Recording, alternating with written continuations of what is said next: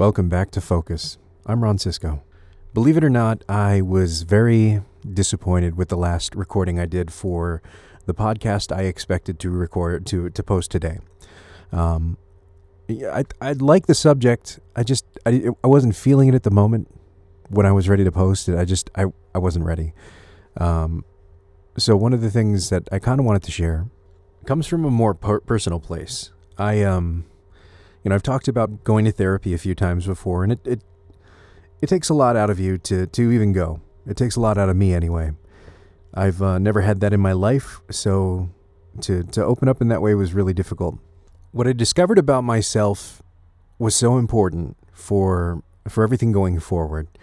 I uh, I recognized I recognized that I had a really difficult time with with the thought of um, being a, being a burden. I worried that what I did and, and my existence was was taking away from someone else's life, their their experience, getting in their way, uh, and that maybe I didn't deserve to. It it doesn't go away. I, I spent a lot of time with my therapist and probably not not as much as I needed to. It it never goes away. The the thought, the immediate thought that you don't deserve something or that you're an imposition or that you're a burden. And it seems ridiculous. It seems ridiculous to everyone else that you would would exist, you would you would you would just be and feel guilty for being. It it's not on the same level as depression or anxiety. Well, I guess in a in a way it plays into anxiety.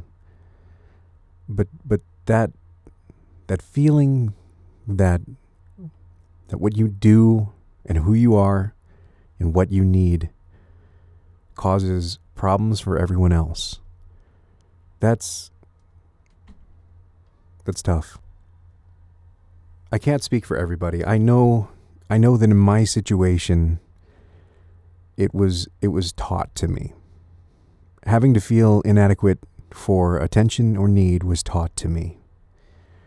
It came from a system of of um, not even discipline, it's personal interaction that was taught to me that that your needs were secondary because someone else someone else was going to pay the price for for what you needed. The problem the problem with that is when when you get taught that kind of thing, usually um, the people that I've talked to have, who have had the same issue those people get taught by their parents or some sort of relative, and it's it's kind of it sets the standard for the relationships you have going forward. It uh, it colors and it taints your relationships, your personal relationships, your friendships, your romantic relationships, your business relationships. Coming from a place where you feel that you are less than uh, creates a power dynamic and I know it's something that exists for a lot of people, and for a lot of us, we just don't we don't recognize the the pattern of negative behavior inside inwardly negative behavior. And how could you? And how could you? You've been convinced and trained and conditioned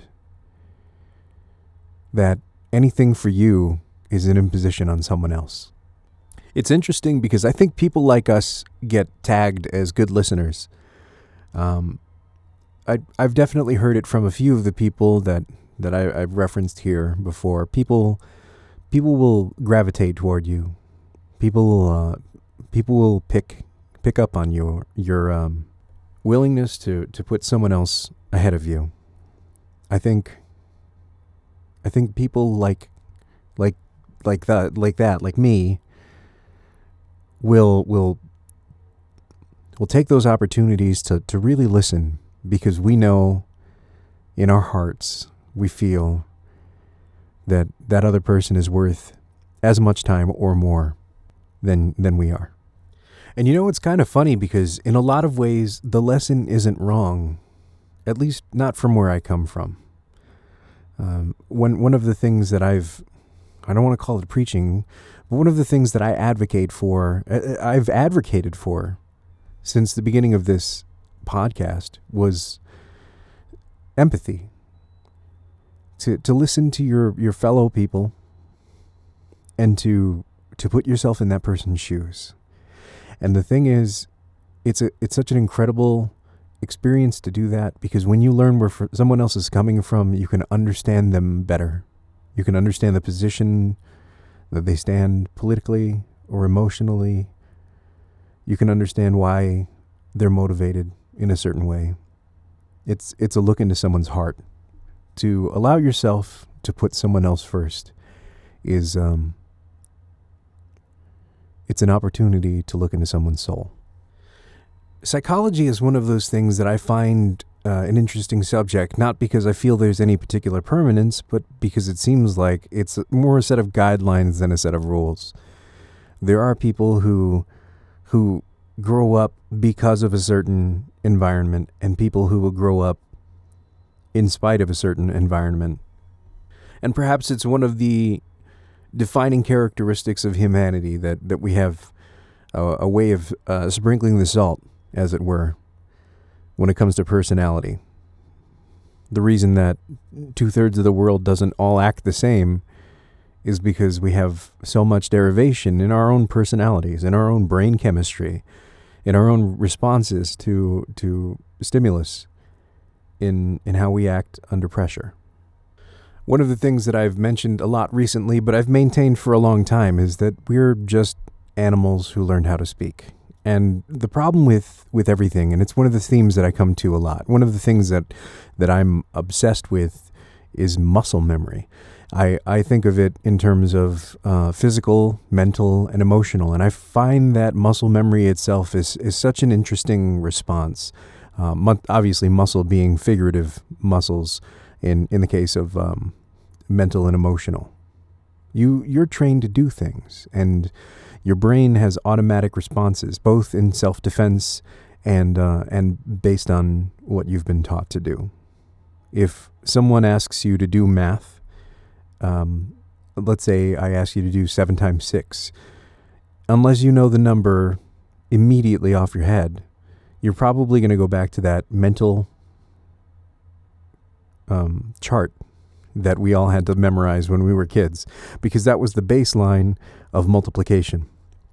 Sure, you could add seven, seven, seven, seven, seven, seven, and come up with 42. Or you do the quick the quick work and you memorize the chart and and you just know seven and six on that chart. That's 42. And you move on from from having to it's a it's a shortcut. It's like processor instructions. This is something you can spend a lot of time learning how to do the long way or we can we can use this shortcut. And your brain does that for you mentally uh, to, to help you process feelings. When we absorb stimulus, we expect some sort of reaction. There's a lot of stimulus that we uh, ob- obtain through one mean or another and we just ignore because we feel that it doesn't apply to us. But it's not every piece of stimulus that, that that's the, the case for.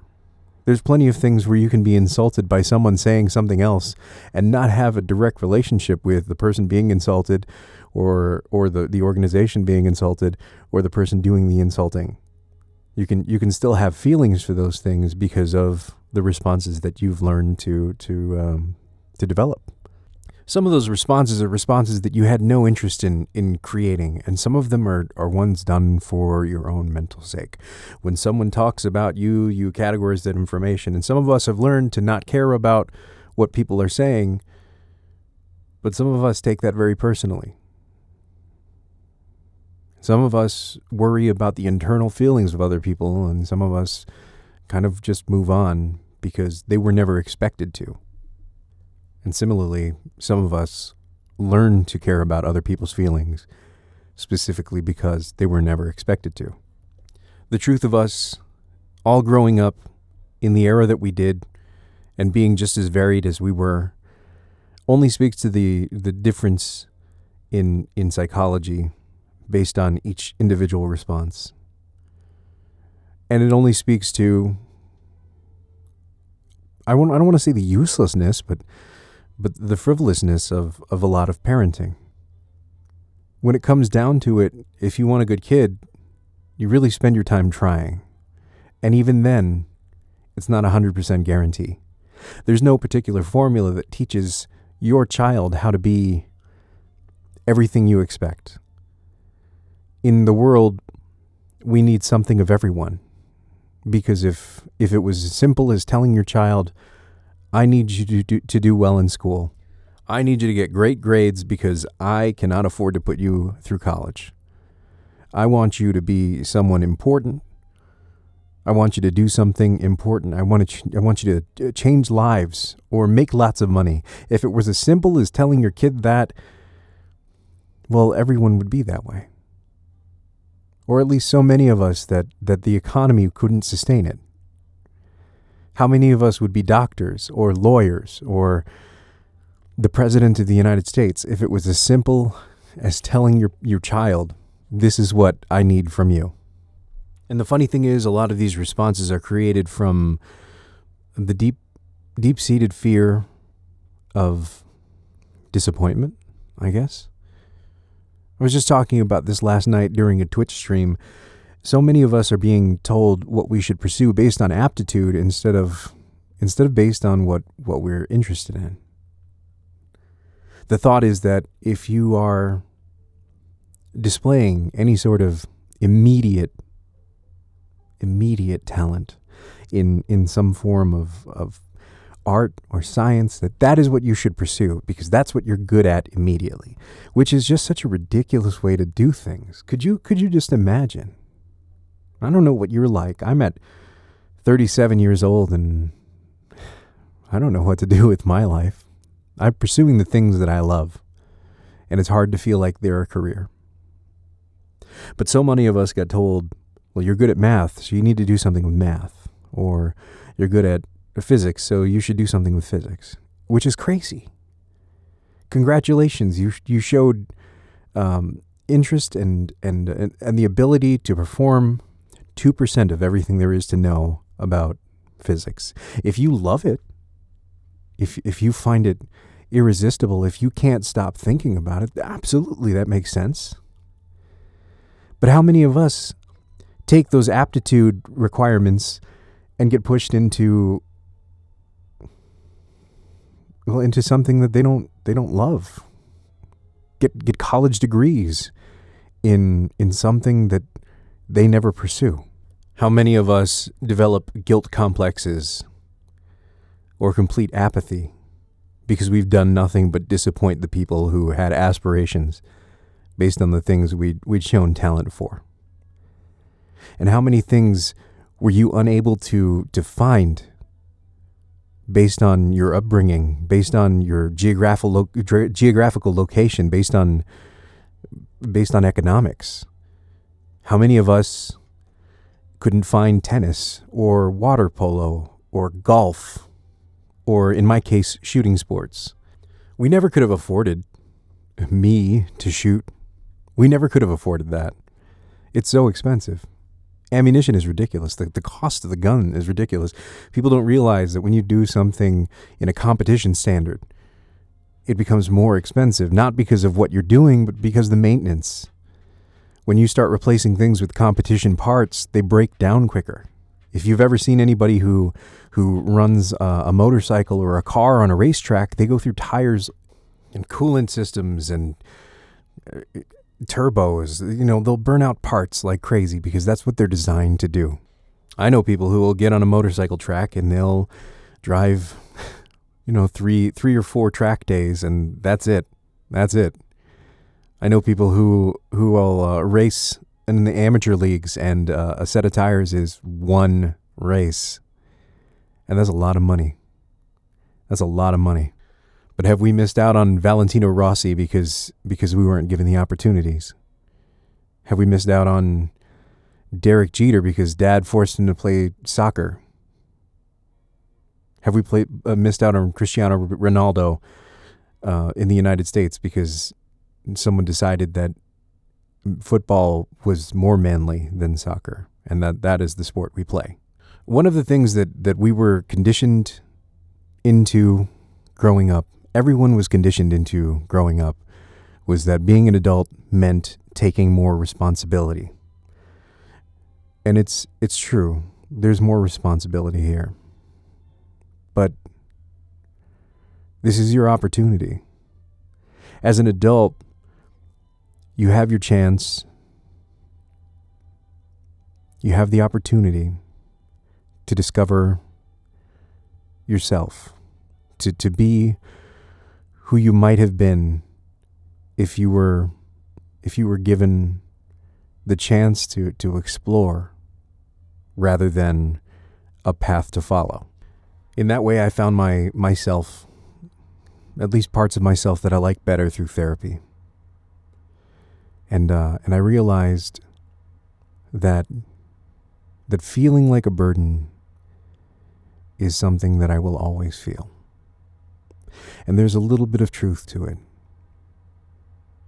There's a little bit of truth to to the realization that that when you take up someone's time, you're you're creating an economy.